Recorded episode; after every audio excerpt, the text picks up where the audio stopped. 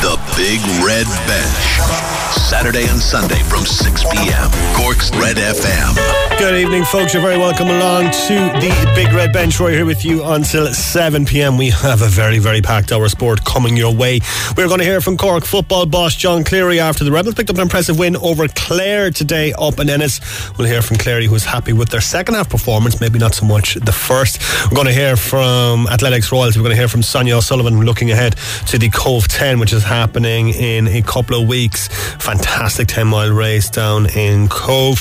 Our F1 expert Sarah McKenzie-Foley will be online to talk to us about the Bahrain Grand Prix, the season opening Bahrain Grand Prix. We're going to talk to Cork City women's boss Danny Murphy about their poor start to the season against Shelbourne yesterday, and we have the second part of Valerie Mulcahy's conversation with Briege Corkery on Hear Me Roar. You're listening to The Big Red Bench on Cork's Red FM.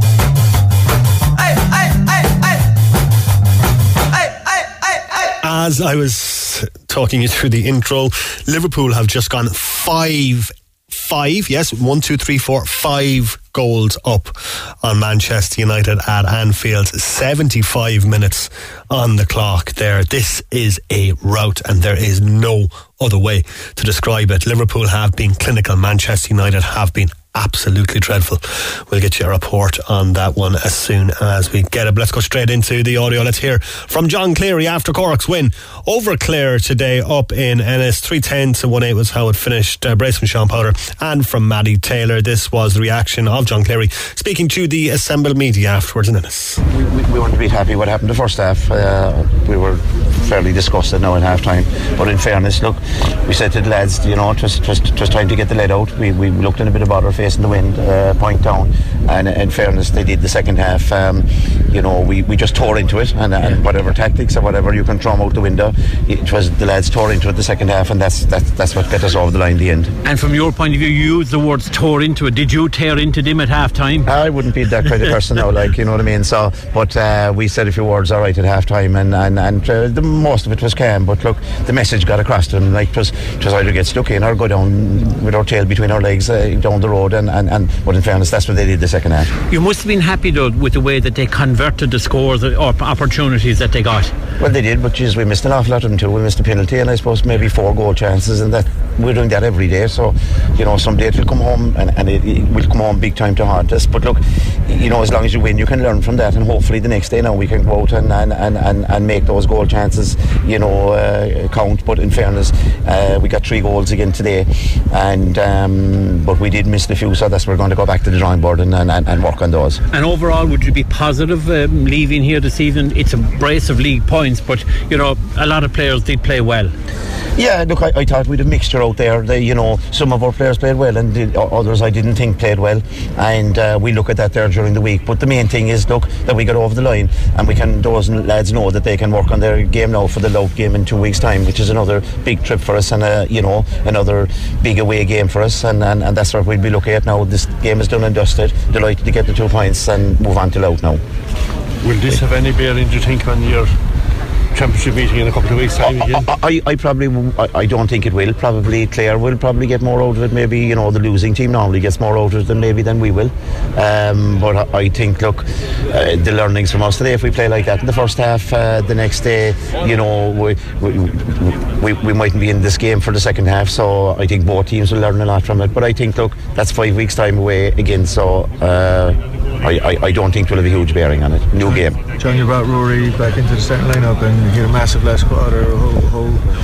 Yeah, Rory, in fairness to him, he's a very good, you know, experienced player, and you know, we lost Brian O'Driscoll and Stephen Sherlock there, you know, before the kick-off. Rory came before the try-in, and Rory is you know, he can count as an experience, and look, he came up trumps like we always knew he would, and look, he was a bit late back into the fray there with us at the start of the year, so as now he's only getting up to full fitness. How's the word with Stephen? He hurt his ankle in training during the week. Right. Yeah. Any kind of time? He should hopefully be back for the Louth match. Right. We're not out. An update on Cahill? Update on Cahill is that he had an operation during the week and he's gone for the league and started the championship. Is he? Yes. Right. Yeah. Are you still in the promotion race in your own mind?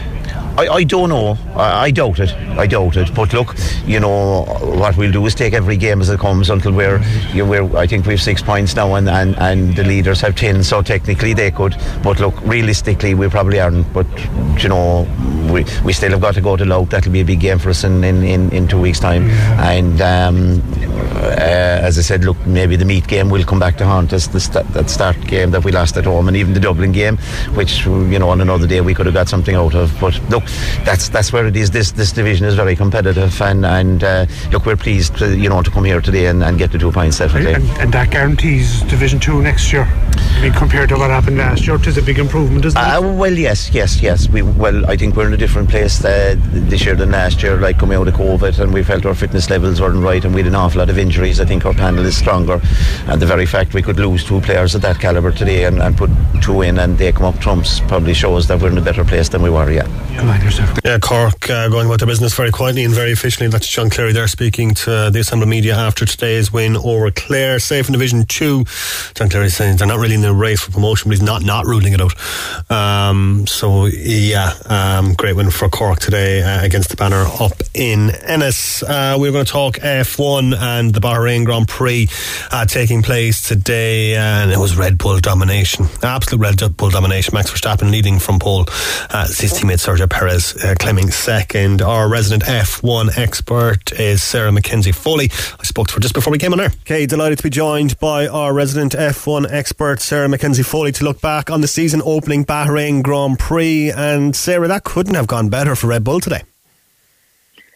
Literally, yeah. Verstappen ended the race 37 seconds clear of the next non-Red Bull car, and obviously Sergio Perez coming up then in second. I think they really did cruise, and it was almost a bit sad, to be honest with you. I think I was kind of wary of this happening, and I think without Alonso we would have been really struggling for any kind of excitement in the race. So thankfully, at least he had a bit of pace in his Aston Martin.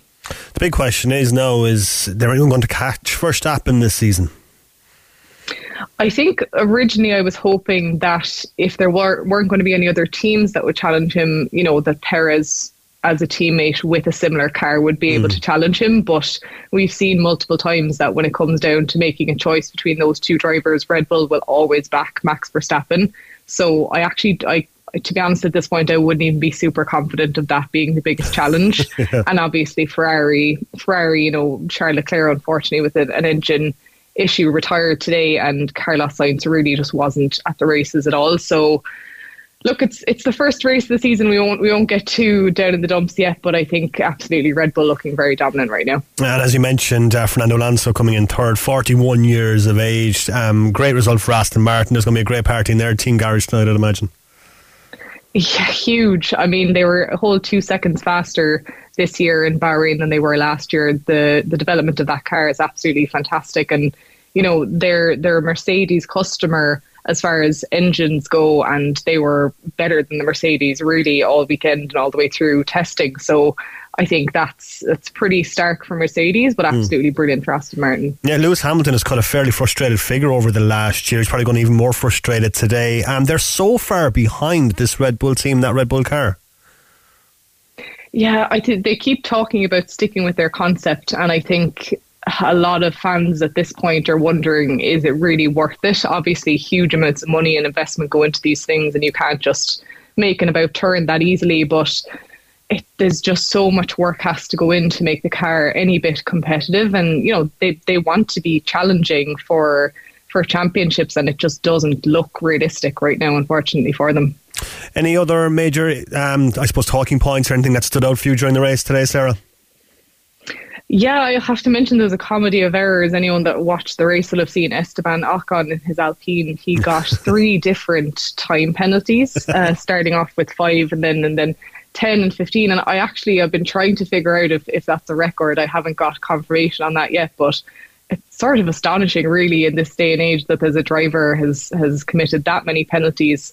And he came over the radio to say, I've been driving like this my whole career. Why is it now a penalty? Which I thought was maybe not the smartest thing for him to say over the team radio. But look, yeah, just a sort of weird one from the race. A 2-week break now before the Saudi Arabian Grand Prix. It's great to have Formula 1 back. It's certainly going to be a very, very exciting season. What's your prediction, I suppose, Sarah, for the season ahead? I mean, I just want to see somebody challenge that Red Bull. That's really all I think we can ask for. And I think, secondly, this is the tightest midfield we've seen in a very long time. And, you know, there were battles on track in the midfield specifically. I think Haas and Aston Martin look really good. I think Mercedes are going to be, you know, scrapping with Ferrari and Aston Martin also. So I think that's probably where we're going to see the action. And then anything Red Bull related, I think we may just have to hope for some miracles potentially. There's got to be a worry from Formula 1 bosses that if this turns into a procession and if Verstappen dominates, if Red Bull dominate, then it could make the casual supporter that they've worked so hard to get with the Drive to Survive documentary and the work they've done in their marketing over the last number of years, that the casual supporter might just drift away if the outcome is going to be, I suppose, foregone before the checker flag goes up. Potentially, yeah. I mean, you've seen Sky Sports, I suppose, would be one of the larger broadcasters of F1, particularly in Europe. And you've seen them introduce things like this year you can be on board with any driver at any time during a race. I think they're sort of trying to combat, like you say, this just becoming the Max Verstappen or Red Bull show. But I suppose, you know, you had 8 years of Mercedes dominance and it does tend to go like that. You know, it was like that with Schumacher too. So it's sort of just cyclical in Formula 1. So, yeah, I think definitely with the bigger audience, they'll have to try and figure out some ways of keeping it spicy enough for, as you say, the people who came through from Drive to Survive. Sarah, thank you for talking to us today. You can hear more from Sarah on the Women in Sport podcast with Ger McCarthy every Thursday on redfm.ie and from wherever you get your podcast. But for now, Sarah, thanks for joining us on the Big Red Bench. Thanks so much. All right, that was Sarah McKenzie-Foley talking F1. What a scoreline at Anfield. Liverpool 6, Manchester United 0. Some scoreline this from Anfield. And Mo Salah has his second of the game, tapping home after Manchester United tried to clear their lines in the 6-yard box. The ball hit Roberto Firmino, rebounded into the path of Salah, and he had the simple chance to just tap it home from 6 yards out. It's Liverpool 6, Manchester United 0. Oh, whoa, whoa, whoa. Wouldn't want to be Manchester United fans today. Liverpool fans in absolute dreamland. What a performance. They've been clinical at Anfield today. All right, the Sonia O'Sullivan Cobh 10 taking place the first weekend of April. 10-mile race taking place in Cobh. That's all in the name. It's a fantastic race. I've run it. It's very well supported. Great atmosphere en route. That finish into Cobh Town just downhill, it's very, very special indeed. And it's just a great race all in, and you'll get a chance to race athletics royalty. Sonia O'Sullivan will be there. You get a chance to run with Sonia on the day. It's going to be a fantastic occasion, but I got a chance to speak to Sonia about the race, about the route, and plenty more besides as well. Okay, the Sonia O'Sullivan Cobh 10-mile race is happening very, very soon. It's happening on the 2nd of April, starts at 10:30, 10 miles through the beautiful town of Cobh. I'm delighted to be joined by Sonia O'Sullivan all the way from Australia. Sonia, thanks for talking to us today or tonight or whatever time it is in Australia. It's night time, not too late. I'm a bit of a late bird myself, though, so yeah. These early morning races can catch me out sometimes. But Cobh it's not too early. I think it starts at, oh my gosh, I should know this now. 10:30. It's 10:30, yeah. It's a nice casual start there. I know I never have to get up too early for it. And on April the 2nd, so yeah, just over 4 weeks' time. Yeah, how long has it been running, Sonia? And how long have you been involved with it? Well, it's been on for a good while now. We actually took it over, I think, 3 or 4 years ago, including the one we missed, and we had a virtual event. And so it was rebranded as the Sonia O'Sullivan Cobh 10-mile race. And ever since then, we've grown in strength, in numbers, and in everything that we have to offer for everybody who comes down on the day. We've had some great sponsors who've been on board all the time. Spar have been behind us, from when we really wanted to get it going, and Curie's, BMW in Little Island, and Merck, and a whole host of local sponsors in Cobh, because it really is a great day out for the people of Cobh and for, you know, friends of mine who come to the town every year, and we've been very, very lucky with the weather in recent years. We put in the order early for the weather. As soon as the year before is over, we're straight in. So hopefully we will have another good day again this year on April the 2nd. Yeah, fingers crossed. A lot of work done by Ballymore Cobh AC in organising the race as well. Yeah, so, I mean, there's so many hands on deck on the ground in Cobh. I mean, they work like Trojans non-stop. I'm on the WhatsApp group, and you know, I can only contribute virtually most of the time, but I do try to get home at least a week before and help out, you know, with the preparation for the event, and then also at the end of summer when we're doing our planning and making sure things are in place. Yeah, no, it's working like clockwork these days. I think everyone knows their job, and you know, we get so many volunteers on the day to help out, including my own father comes down, and he's well able to manage the traffic down there and direct people where to go. And we're appreciative of everybody who comes along on the day and helps out. Last year we had Jarlath Regan from Irishman Abroad, comedian, come along. I started coaching him, and so he came to do the run and absolutely loved it. And then we did a little bit of an impromptu comedy kind of gathering afterwards, and yeah, we'd be hoping to do that again this year. And he's actually training for the London Marathon, so anyone out there who's training for the London Marathon, you know, it could be a good test of your fitness to come along to Cobh and join us. And we'll have pacers as well for all the different times. You know, obviously the course records are very fast, so we just have Joe from BMW will be leading the lead car and taking the leaders on the roads around Cobh. And yeah, I think the course record is 56. Wow. Just over 56 minutes for the women, and just over 48, I don't know the seconds now exactly, for the men. And there's really good prize money, €400 for the winner, and €500 bonus for men and women if they break the course record. So it's a handy payday for anyone out there, and we really try to encourage, you know, Irish athletes to come. Because, you know, really, I really believe, you know, if we can support our home athletes as they, you know, all have, I suppose, bigger and greater races that they're aiming for throughout the year, and help them out any way we can with their training and preparations for that. Yeah, you mentioned it's a good test, Sonia. It certainly is. That I ran it last year. It's slightly hilly, as you'd expect in Cobh, but it's a fair test, I suppose, over 10 miles.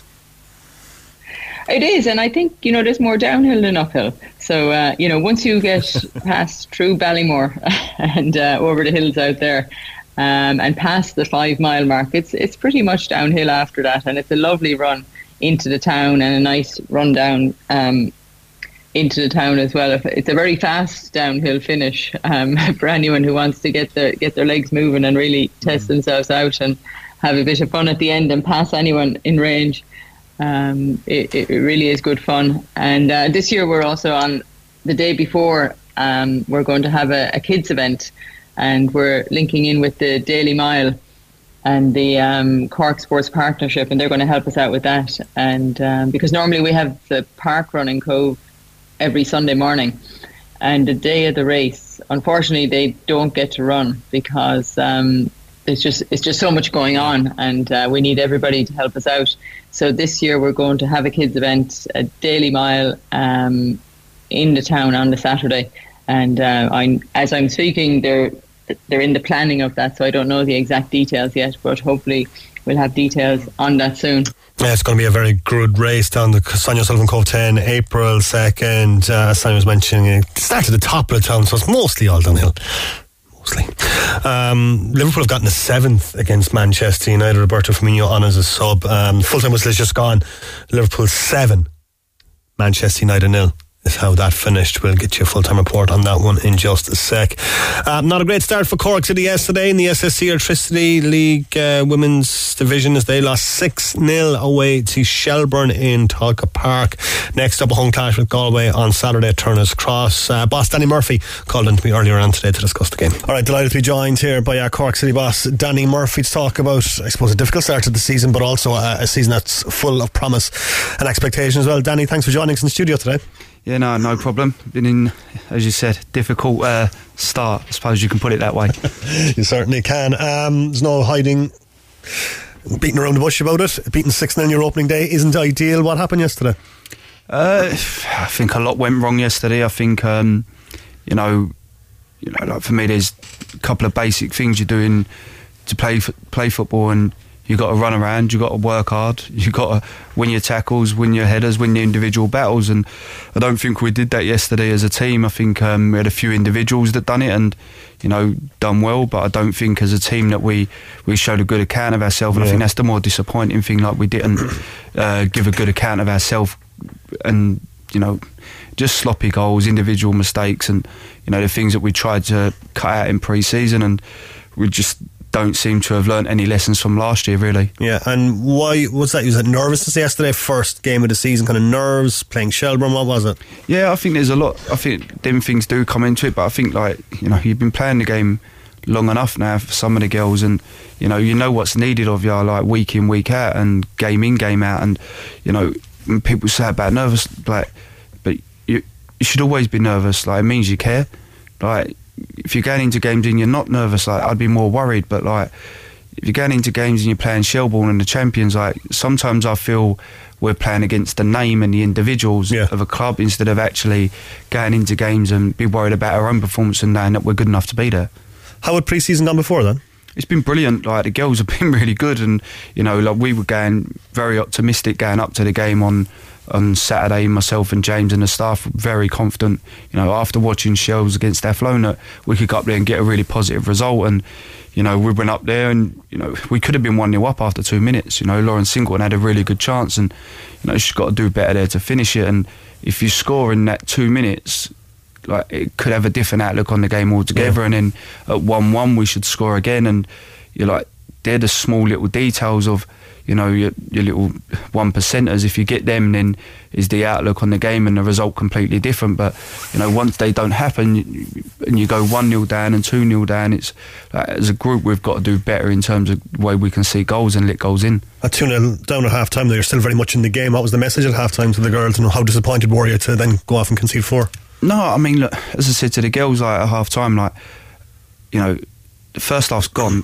You can't fix it, can't go back and change it, but go out and give a good account of yourself. I don't feel you've done that in the first half. I feel that you've allowed them to dominate majority of the game, and we just didn't turn up at times in the game and didn't win our individual battles. I thought, and I kind of said that to my half time, and I made a point of with Jess Mendes, bringing Jess back in this year wasn't an easy thing to get her in, but the reason for why we got her in is because of what she done yesterday. We know she can add the aggression and do the things that a lot of our girls can't do and are probably not willing to do, and that's why you walk away from yesterday's game and people remember what she did and how well she played, and instead of the result and stuff like that for her. And it's we need to have 11 players doing that on a more consistent basis. Bar Jess Mendes yesterday, was there any other positives you could take from the performance? Yeah, I think Heidi played well. I think she's a young kid still learning the position, but done well. I thought I think Aveen was decent first half, went off the pace of it second half. I think Eva probably wasn't the performance probably everyone expects from her, but people have got to take into consideration she's been out for 4 weeks and hasn't played any of the pre-season games and only been back training 2 weeks and to play 90 minutes. And, for me, she had probably a good game, but for Eva, it probably ain't a good game. You said in the Examiner after the match yesterday, I know you're probably angry after the result, but that your players have been around the league a long time, but they are too nice. Is that the case? I have nothing to hide by saying that, and I say it to them all the time. They're all too nice. They won't, they don't have a go at each other in case they're upset with each other. And like, you can't, like, in sport in general, and especially in a team sport, like, you should be able to say things to each other without becoming personal, and you should be able to hold each other accountable. And I think that's the biggest thing, we don't hold each other accountable. And I've said it to them since the first day I come in, far too nice. They want to be friends with everyone in the league, and like, you don't need to be friends with everyone. Like, you need a small network of friends, and majority of people you play football with won't be your lifelong friends. I probably speak to 5 people I played football with, and other people I'd say, yeah, they're friends, I know them, if I see them I'd say hello, but I wouldn't say they're my friends. I've got a small network of people that I still hang with and talk to on a regular basis, but I just feel that we go into games and we're afraid to give someone a kick. And like, you know, the one time we done it yesterday against Shields, they didn't like it, and it turned into a bit of a melee. But I'm like, we've got to do that more often. We need to be horrible. Like, I spoke to a couple of Shells girls and who I'd know, and like, just kind of, and they, when people like playing against us, yeah, because they think we're a soft touch, and so, that has to change. And how do you change that? That can't be just an overnight thing. That has to be, it comes from the girls. They've got to change it. They've got to stop wanting, you know, they've got to stop allowing people to take advantage of them, because I feel that's what they're allowing them to do at the moment. They're allowing people to bully them, take advantage of them, and people are too happy to come down here and play them, because lovely pitch, nice people. Like, I don't want people coming down here and enjoying being here. I want them to go back on the bus and be, God, I hate going down to Cork. Like, when I played, people didn't want to play against us, and I'm sure that people, when they come and play against Cork for the men's, they don't like that. But we need to change that, and we need to change it fast. You certainly weren't afraid of giving people a kick back in your day. There was right wingers terrified of coming out to turn his cross. But I say it to the girls all the time. Like, for me, like, I wasn't the most technically gifted player, but like, I'd go out onto a pitch now, and I was going to make sure whoever I played against had a living nightmare. I was going to make their day the most horrible day ever. I wasn't too fussed about how I performed. I just wanted to make sure that person didn't get one over me. And, you know, like, small little things. Like, my job was to back up Dan Murray. My job was to support Liam. My job was to give the better players in midfield the ball, and when I didn't have it, when we didn't have the ball, I'd get it back so they could have it again. And like, I don't think we think like that. I think like we just haven't got that mentality. But, you know, things have to change, and whether it be but through personnel or by the girls changing, we have to start making some changes. Do you think they're going to react to your comments yesterday? You also said that you'd rather put out the 16 or the 19s and do 6-0 every week and bring them on. How do you think the girls will react to comments like that? But I said it to the same thing to the girls after the game. I said, like, you know, we've got some experience, so-called experienced players in the group, and as I said to them, like, you know, is it too late for me to help you? Are you going to change? Like, are you going to change in the way you do things? And I don't know. Like, it's down to them to change and start implementing the things that we've asked them to do.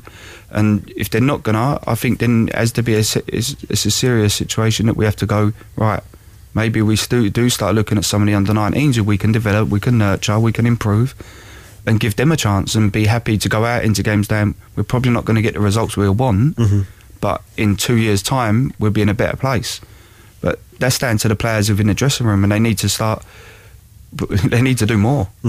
That's Danny Murphy there, Cork City boss, not happy with his side's performance yesterday. The chance to make up for that against Galway, coming down to Turner's Cross this coming Saturday evening. Hopefully a big crowd there to help roar Cork City on. We'll have an extended version of that online on redfm.ie. Still to come, we are going to get a full-time report from Liverpool's big win over Manchester United. And up next, the second part of Valerie Mulcahy's brilliant conversation with Briege Corkery and Hear Me Roar. The Big Red Bench, Saturday and Sunday from 6 p.m. Cork's Red FM. Let's get a full-time report from Anfield and that massive win for Liverpool against Manchester United. Liverpool 7, Manchester United 0, and Jurgen Klopp's side moved to within 3 points of the top four with a game in hand on fourth place Tottenham after a stunning win over their fiercest of rivals. Cody Gakpo put them in front before Darwin Núñez headed home number 2. It was 3 when Gakpo slotted his second of the afternoon, and Mo Salah volleyed home a 4th. Darwin Núñez got his second of the game to make it 5, and Mo Salah also got his second of the game late on before Roberto Firmino completed an unbelievable afternoon, hitting Liverpool 7, Man United 0. 7-0. at Anfield. Wow. Alright, so time for the second part of Valerie Mulcahy's conversation with Briege Corkery. Over the last number of weeks we've run a special segment called Hear Me Roar, which is Cork legend Valerie Mulcahy speaking to some fantastic sporting stars. Her conversation with Briege Corkery was so good that we decided to stretch it out, or not stretch it out, just play the whole thing, because there's just so much content in there that we just wanted to get out. So this is the second part of Valerie's conversation. Valerie has 10 All-Irelands, Briege has 18 All-Irelands, 28 All-Irelands in this conversation. It's absolutely fantastic. The second part of Hear Me Roar with Valerie Mulcahy. What makes sportswomen tick? What motivates us? What inspires us? Who is the person behind the athlete? My name is Valerie Mulcahy. I'm a 10-time All-Ireland winner with Cork and a 6-time All-Star. Now I'm turning host and talking to some of Cork's greatest sports stars, or those who have a strong connection with Cork. In this series, I'm speaking to 6 inspiring athletes to find out their answers to these questions. This is Hear Me Roar with Valerie Mulcahy. I got the eye of the tiger, a fighter, dancing through the fire, 'cause I am a champion. You're gonna hear me roar louder, louder than a lion, 'cause I am a champion. And you're gonna hear me roar. You're gonna hear me roar.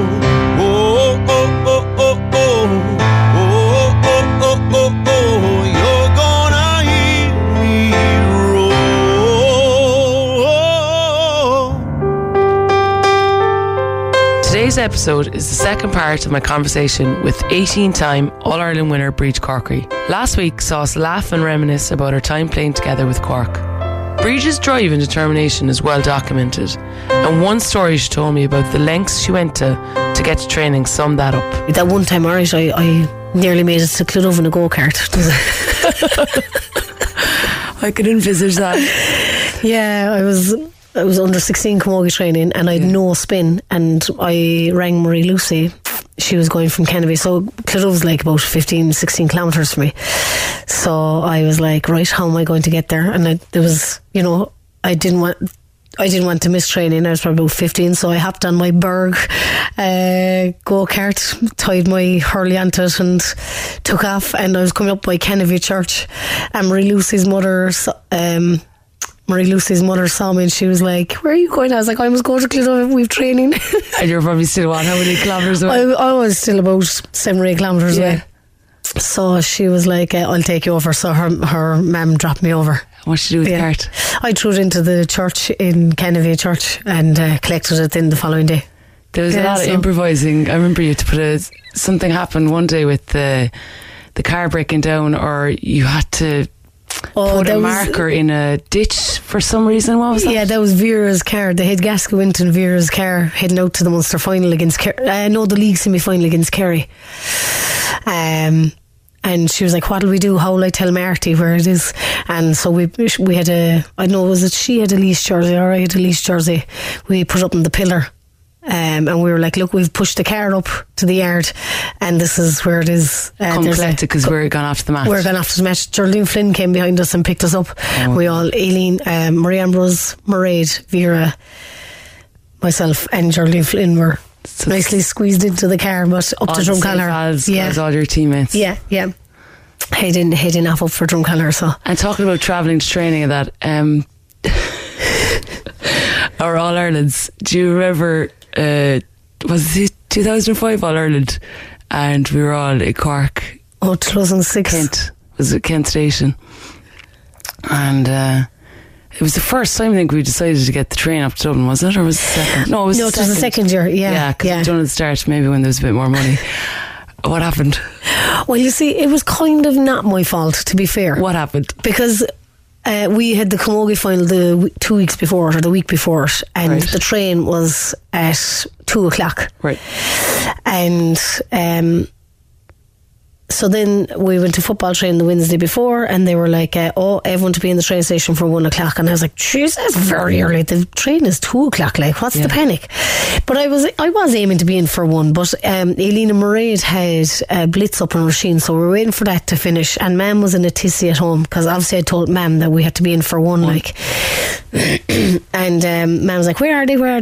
And I was like, 'tis grand, sure, the train is until 2. And next thing, we were just coming onto the South Link, onto the Ballincollig side of the South Link, around I don't know, I think it was like 26 minutes past like 1. Yeah. And Jim McAvoy rang me and he was like, Briege, how are things? I was like, good, how are you?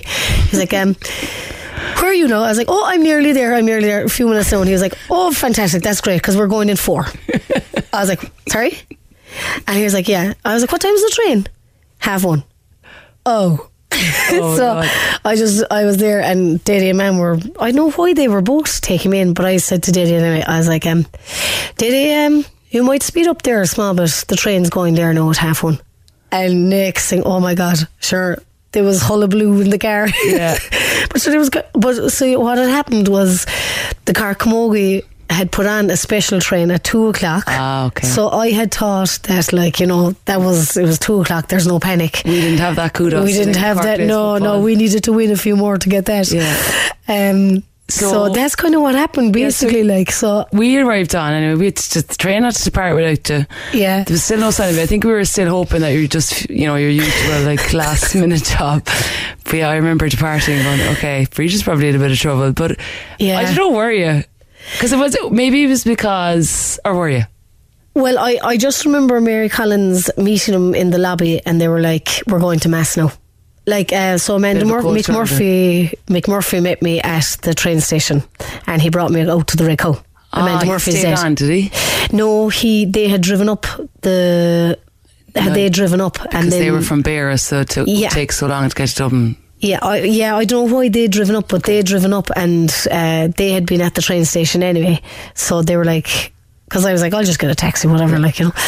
And so that was kind of it. Like, I remember going up, and there was a fella, I'd love if I met him again. But I was going up in the later train on my own, and sure, I was kitted out in all the gear, and I had the big gear bag, and I was sitting across from this fella, and he was like, oh, are you going to the ladies football game tomorrow? I was like, yeah, I am. And we were chatting away, and he was like, oh yeah, I'd be really good friends with Regina Horton. I was like, oh, Reggie's gas, so I'm great friends with her as well. And he was like, oh, do you know her too? I was like, yeah. And then he was like, I know that he said something like, do you play underage or something with Corkers, and you've all the gear. And I was like, well, no, I'm actually playing tomorrow, but I missed the train. But when I got to the hotel anyway, Mary Collins was like, we're going to Mass now. I was like, okay, grand. Like, they weren't happy about it at all, but I just, like, I remember just Eamon's cross face as well. But I'd say they were just like, no drama, look, it's the day before the game and whatever. So of course they weren't happy, and of course the team weren't happy with me either, like, you know. But sure, look, I think you were easily forgiven. Do you think that might have got you to play more? Would you have been more determined then? Would that have been any factor when you went out to play that next day? Yeah, I suppose I was embarrassed, and I was kind of feeling a bit like, Jesus, like, the lads are going to be like a dog on me, you know. Yeah. Like, that was definitely playing in my mind, because I was sharing the room with Niamh Gahan that year, and she was like, don't worry about it. I was like, oh, Niamh, they're all going to be like giving out about me. Like, she was like, don't worry about it, you're here, you're in plenty of time, matches until tomorrow. And I was like, okay, I don't think we were, so that thing was probably like, you know, that's just Briege. I think you kind of got away with stuff because you had that, you know, you just, when you got on the pitch, as I said, you just worked hard, and I think there was allowances for people. Do you think? Did you sense that? I suppose, I do. And like, I suppose in my mind, I'm always like, people prepare differently. Like, everyone prepares differently, but like, they have to perform within the group then to be preparing. You know, does that make sense? Like, as in, everyone prepares different, but we still all have to perform. Yeah. You know, like, no one has the same routine. People like to do their own things. Yeah. But then we just. What was your routine? Just have a normal day. Did you have a point for every match? Bar the finals. Bar the finals. It was actually when I read Gemma O'Connor's she said that their tradition was, Jim O'Connor's autobiography, that their tradition was to have a glass of wine for the All-Ireland, two of them. Yeah, herself and herself and Aoife Murray, wasn't it? Yeah, it was. And like, I just think that's, I mean, that's everyone's thing. Like, you know, everyone has their own thing that they need to do. And I would have always said my worst games probably were the All-Ireland finals. I never really performed very well in them. And I remember, no, I did. As I got older, I didn't do it because it just, I kind of stopped doing it, you know. Yeah. It was more in my younger times, I suppose, I used to do it. But I think in 2013 was probably the first year I didn't do it, maybe, I think, because that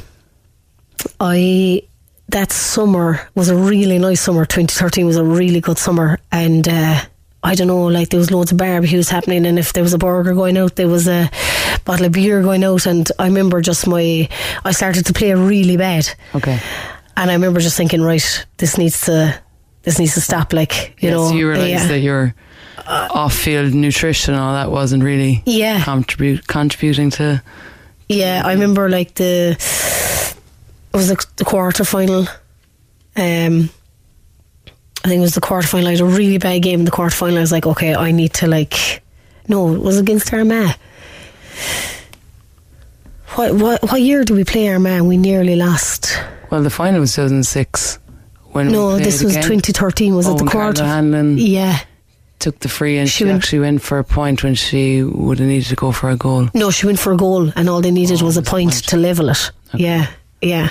And like, she was only 20 yards out, she'd have definitely... Yeah, she just got the maths wrong. Yeah. So, yeah, I think that year was the one year that my performance was gone down, and I was just... It was like I had lost focus on myself. Yeah. And,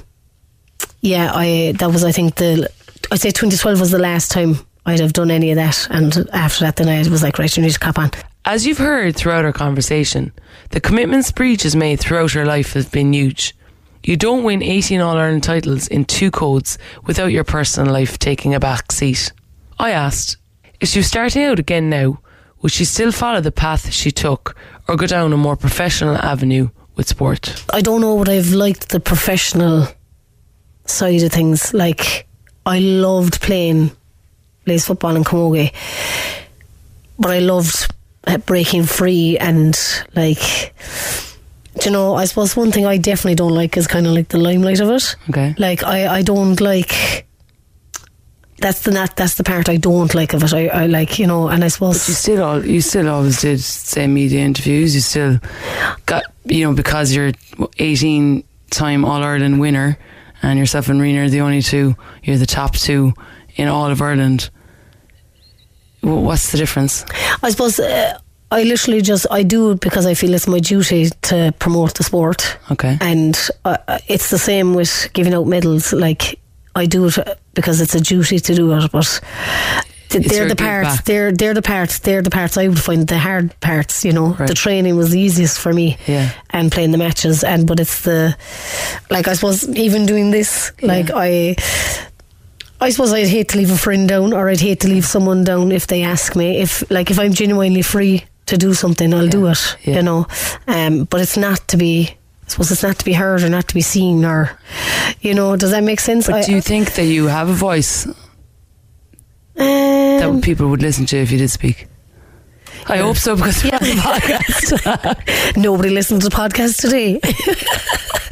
The episode of Briege Corkery wasn't nil. I don't know, have I, like, as in, like, I suppose it's very easy to come in and talk here about our story, you know. Yeah. It's just us, like, you know. It's, you know, I don't have to talk about anything out of this world, you know. I always feel like I don't have to do any prepping for these kind of things, because it's our story, and I'd like to think that I tell the real story all the time.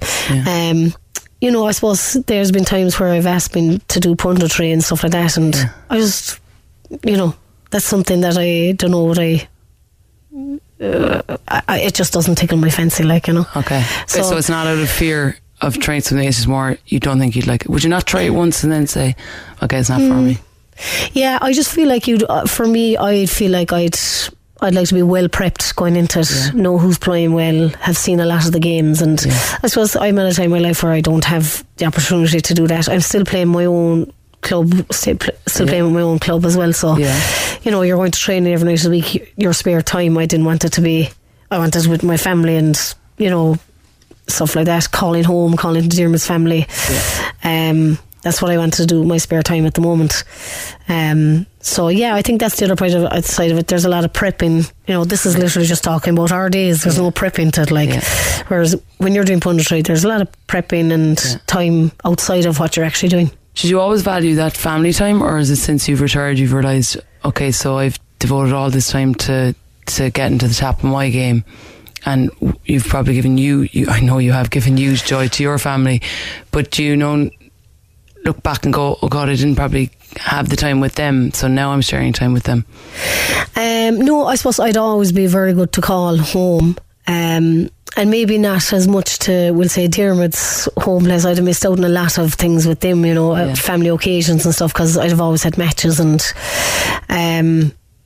but I suppose I'd have always made an effort, like, you know, to go to as much possible things as at home. And, you know, as again, I always prepared a normal day. So whether there was a match on Sunday, and if there was a match on Sunday, it wouldn't stop me from going to a wedding on the Friday night, or you know, obviously just you drive there, you come home, whatever. But I'd still do it. I'd always try to make time for everyone else, and obviously, you know, I'd have lost contact with girls in school who I hadn't, you know, wouldn't have been able to spend as much time with them, like, as they, but you know, it's funny enough, we started meeting up there again lately, and you know, I suppose for a while there they probably just stopped texting me, because they were like, sure, she's not going to come, sure, she's probably playing a match or something, you know. But there's kind of that allowance given to you when you're playing. They understand more.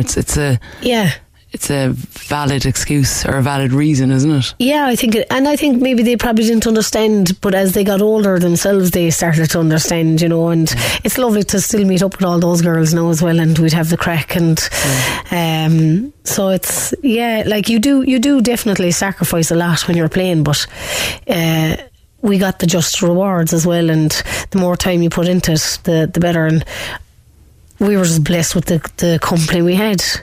In the teams, that, you know, everyone was very similar. We were all there to do the best we could do, and while being very different characters, and allowing for people to be themselves and to show their characters. Definitely, that's what I loved. It was that individuality within the group, all the same. Yeah, we all know Briege as a fearless warrior on the pitch, an inspirational leader who was fazed by nothing. Off the field, though, Briege admits she's quite different from her sporting persona. I suppose, like, I'm a very different person off the pitch. Like, you know, I would be very self-conscious as a person. Like, I always know what I want. Like, I know what makes me happy and stuff like that. But I'd be a very self-conscious person. You know, and sometimes I suppose... Jeez, I don't know what to say for this, actually, to be honest. Like, does that make sense? Is there anything... Like, you seem to have a great attitude, and it's just like, yep, it's what... You kind of have the mentality of what's for you won't pass you, or it'll be grand. There was a reason for that. Yeah, I suppose challenges, I suppose, would be that I'd have to be very comfortable in what I'm doing. Okay. Yeah.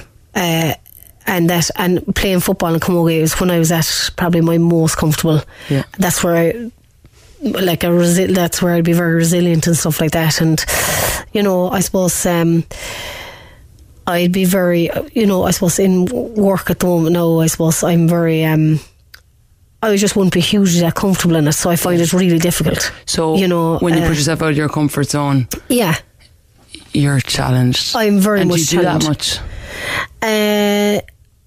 Well, I work in the office, one of the lads, I'd say, he'd be like, would you just stop asking me questions? But I'd be just always afraid of saying the wrong thing or doing the wrong thing, but that's because I'm just not comfortable at what I'm doing, you know.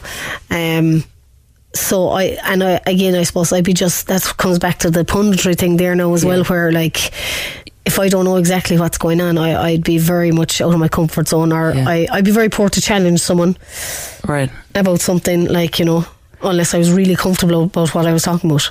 Yeah, but would it prevent you going for things? Oh, definitely, yeah. I might try it, but I probably wouldn't last very long, like, either. Do you know? Yeah, like, I'm not as resilient off the pitch as I would be on the pitch. Like, it's just kind of a...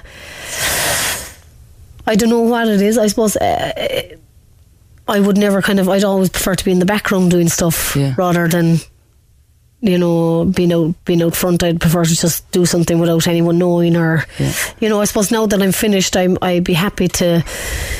I'm happy not to be known as Briege Corkery. Does that make sense? Like the footballer, I'm just Briege, and life is moving on, and that's that chapter of my life. And do you ever get called something different? Because I've been called Briege Corkery, I've been called Breed Stack, I've been called Maddie Taylor's names. Do you ever get mistaken for anyone? Oh, myself and Reena always have a laugh off this. I'd be called Reena Loth, and then then I'd be called Breed Stack. I'm like, jeez, this is great, lads. Were you ever called me?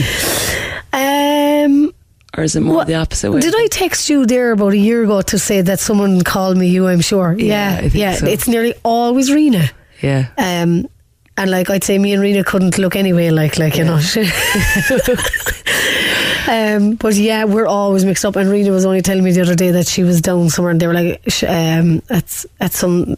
I know she had a medal presentation or something. They were like, how are the cows going? And she was like, yeah, not too bad. The ones I'm looking at. And then she was like, oh, they think I'm Briege. Yeah, baby. I think getting mixed up, and it's mad with your household names, but maybe they just don't recognise the face, or just that confusion with maybe 18 All-Irelands. I mean, yeah, but do you know what? It wouldn't really insult me, because, like, you know, I'd meet people there and they could be really famous and I wouldn't know them either. Yeah. Like, or I'd be like, oh God, I know that's a face there now from somewhere.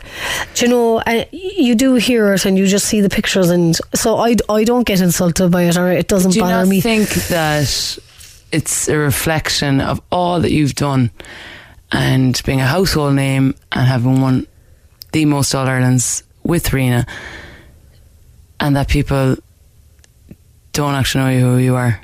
Like, would they recognise the male counterpart if they had 18 All-Irelands?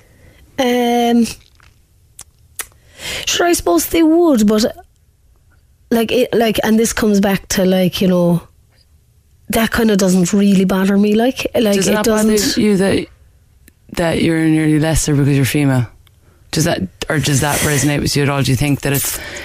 But I suppose that if it was a male, that you'd be recognized, so because you're female you don't get that same recognition. Is there any part of you that thinks that's not really acceptable? Honestly, myself, that doesn't even enter my head. I just think it's kind of like, do you remember when we played and we'd be, you know, we wouldn't have the facilities like the men get, but it never bothered me, you know. And I just think if I can just give back to ladies football and camogie like they gave to me, that we can continue to bring up the standard, continue to push girls to, you know, play well, and, you know, I think things are definitely getting better, you know, and people are definitely recognising ladies sports more now. And I just think as past players, like, we need to keep pushing it. We need to keep... So your way of doing that is through medal presentations, meeting young people, doing the trainings as a guest. Yeah, like, and I don't like doing them. It's another Friday night, it's another Saturday night, like... It could be a whole weekend, you could be way up the country. Yeah. You know, I know Briege Stack was up in Sligo during the weekend, giving out medals, and I was in Belfast before Christmas. But that's our job, like, as sports people, we need to give back and we need to keep going, and that's inspiring. Yeah. And like, it never bothered me.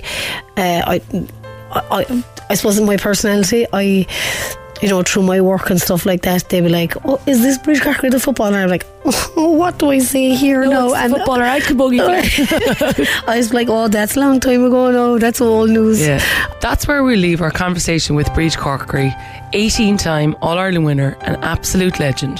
Join us next week for the final part of our chat and more laughs and stories from one of the biggest heroes in Irish sport. Jeez, I was about 4 stone overweight after Australia. I was like, oh no. Well, you. I think he ran the devil out of us. And I was just like, oh my God, we're in for it this year. And we did hard running that year. And you were always wearing these black bags to sweat it off.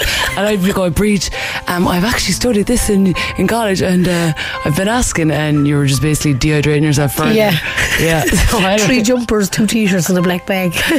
Hear Me Roar was presented by me, Valerie Mulcahy, and produced and edited by Rory O'Hagan for Cork's Red FM. Music was by the wonderful Jack O'Rourke. Thanks to my friends at mygames.ie who created a beautiful memento for each of my special guests. Gairb Magat as Clusa Hurtamanov, agus beg me Kaintlev Galua. Slán.